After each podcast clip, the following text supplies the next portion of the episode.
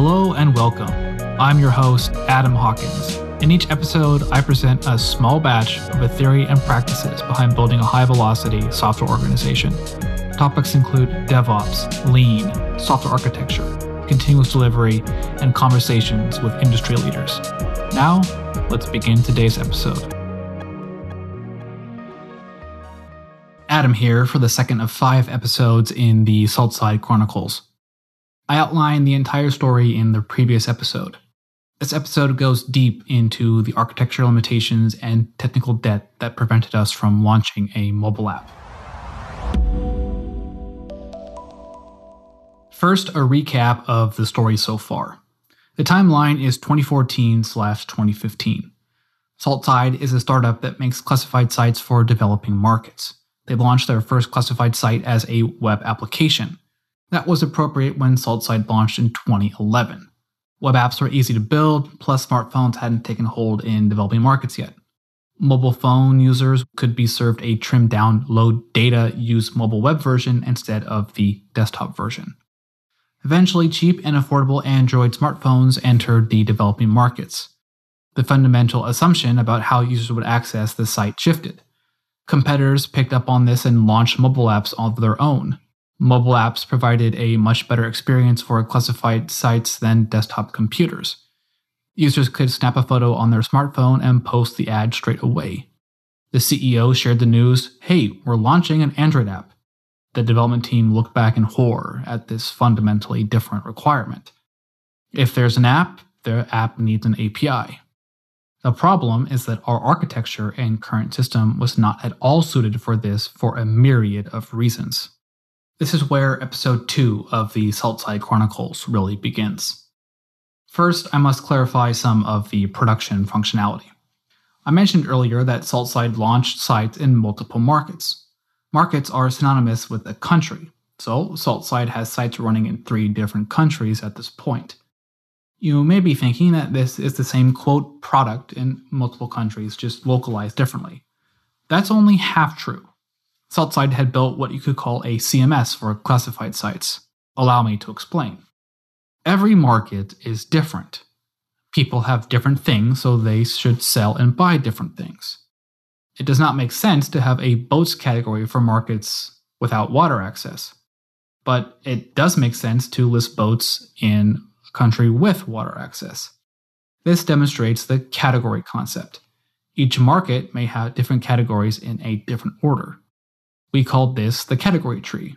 It was configurable per market. Next, the locations were obviously different per market, and so is the structure.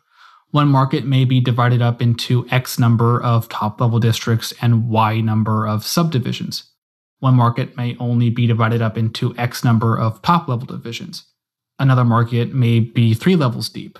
We called this the location tree, and naturally it was configurable per market.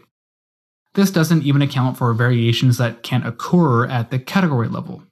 Here's an example. Say that market A and market B both have a houses category. Each market, market A and market B, share similarities and also differences. The house may be represented as total area, which could be in square meters or square feet, or it could be described as a 3 BHK. That's three bedroom, hall, and kitchen. Shout out to Bangladesh and India. Or there may be a checkbox for a private garage on market A and not on market B. The point of all this is to say that the ad content was customizable to what made the most sense in that market. There was no global concept of what a house meant in the product. In fact, there was no concept of house at all. House was just an ID pointing to a database record and relevant configuration. Product managers could craft the classified site that made the most sense for that market by defining the location tree, category tree, and exactly what could be listed as for sale, wanted, along with housing, rentals, jobs, and more. It was a highly dynamic and configurable system. These concepts fell under the umbrella of config. Config was the system's God object. Actors in the system could not do anything without config because config defined the rules of how to behave across the entire system. The website couldn't even display an ad without config. That's because the ad referenced the category, The category config then defined all the properties the ad had, which then required localizations in different languages. This is a simple read use case. Writes, like creating an ad, were much more complex. So the system was entirely ruled by this config. It was global state that permeated every aspect of the code. Now you may be thinking this sounds like a multi tenant system. I think that's a fair assumption, but it wasn't true in the beginning. You see, one set of applications and data stores served all markets. Applications use the HTTP host header to identify the market, load the relevant config, and then act accordingly. This model had numerous problems, but the most prescient one was scaling. SaltSide had three active markets at this point in time. However, one was king. It accounted for most of the traffic, thus most of the load on the servers. It was common that a rush of traffic on this site would slow down or even take the other markets offline. That's no good. Also, the different functionalities in the site were all served by the same application, so searching for ads and posting ads all landed on the same application servers. This posed a problem because the scaling needs were vastly different. Say, 90% of traffic was searches and 10% were ad posts. That's a difference between read and write traffic. One creates far more load than the other. These are two very different concerns, but they were not separated as such. So, different usage patterns in one market would have negative ramifications for other markets. Plus, the system had to run at a scale that supported the needs of all markets at any point in time. I don't want to digress into the infrastructure layer so much in this episode. So it suffices to say that we had the idea of a multi tenant system, but it had not been operationalized in that way. Nor was it separable, so adding in new functionality, say like an API for a mobile app, could negatively impact all markets. Okay, so let's jump back up the stack to the application layer again and pick up the thread regarding config. Managing config was a central architectural concern. I was not present at the beginning of the company. I joined probably about two years after that. I gathered that the initial architecture strategy went something like this. The website was initially a monolithic Rails application, nothing controversial or surprising there. Starting with a monolith is the right initial approach. All the config was stored in the database.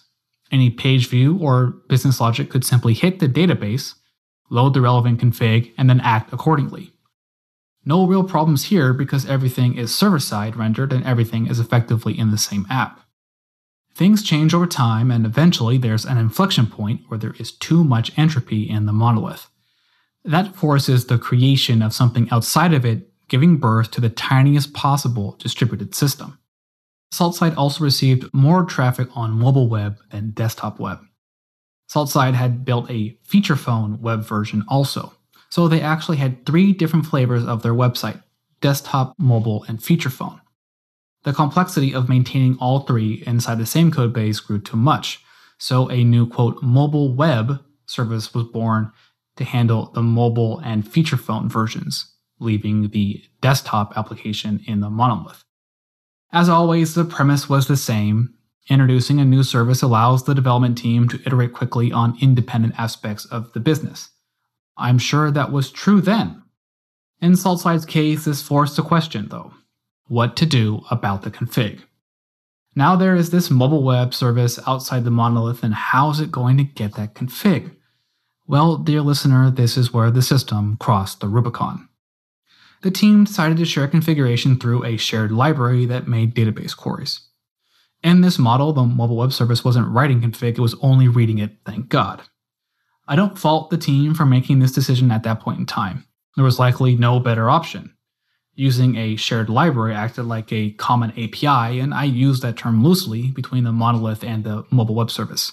Granted, it is better than integrating directly with database calls. This architecture decision stipulated that there was little to no cost in accessing config. This is critical because, as I mentioned earlier, config was global state that permeated every aspect of the code, so it had to be accessible all the time. So the mobile web service would make hundreds of calls to the config library, which are actually DB queries across the network. This was obscured from the developers because it was behind a library, but it was not all hidden from operations or end users because hundreds of calls per request increased overhead. Features add complexity over time, so the number of config calls increased, so the overhead increased, complexity increased, coupling increased, really any form of entropy increased. This was problematic for another architectural reason. There wasn't a boundary between the business logic and config. In practice, there was no way to say, load all the config in a single batch up front, then proceed with the business logic. Not even close. Config lookups could happen at any place in the code, be it a model, view, controller, or even a helper. The code was not designed to accept config as an argument. Instead, it was simply globally accessible state. I have a feeling that many of you now are squirming in your seats just hearing all that. Alright, but I gotta circle back to the original business case the mobile app and its required backing API. So, how would a mobile app work? Well, it would need config. And how does it get that config? Remember the assumption that there was no overhead to get config? Well, that assumption goes out the window with the current model when considering a mobile app. The previous decision to share config via the database only worked because all the different parts of the system shared the same network. In a sense, they were all co located. It may be undesirable to make network calls for every little thing, but at least it worked. The mobile app turned that assumption on its head the mobile app would be running outside the network. It was totally infeasible to make API requests for config in the same way the current applications were doing it. Now, that doesn't even account for the built in latency in the end user's connection. Remember that SaltSide targets developing countries. This is also 2014, so it's totally expected that users have a 2G connection, not even 3G. It would have been a horrendous user experience even if we could make it work technically. That was just the tip of the iceberg. Even having this discussion stipulated that there was an API available. We weren't even ready for that yet. The internals of the system weren't separated cleanly enough that we could even begin to create API calls for common operations like post ad or search ads. Everything was simply too entangled. Again, all that assumed that there would be an answer to the global config problem, which we didn't have. So there we were, completely and totally stuck. The development team knew there was no way the current system could adapt to support such a drastic change in requirements, yet there was an existential business case. So, what to do? We proposed a potential solution and started working on that. More on that in episode 4. This completes a summary of the high level technical issues that blocked us at Saltside. The next episode covers the business, organizational, and situational factors that combine to create the ground up rewrite. That wraps up this batch. Visit smallbatches.fm for the show notes. Also find Small Batches FM on Twitter and leave your comments in the thread for this episode. More importantly, subscribe to this podcast for more episodes just like this one. If you enjoyed this episode, then tweet it or post it to your team Slack or rate this show on iTunes. It all supports the show and helps me produce more small batches. Well, I hope to have you back again for the next episode. So until then, happy shipping. Are you feeling stuck trying to level up your skills deploying software? Then apply for my software delivery dojo. My dojo is a four week program designed to level up your skills building, deploying, and operating production systems. Each week, participants will go through theoretical and practical exercises led by me designed to hone the skills needed for continuous delivery. I'm offering this dojo at an amazingly affordable price to small batches listeners. Spots are limited, so apply now at softwaredeliverydojo.com. Like the sound of small batches? This episode was produced by Podsworth Media. That's podsworth.com.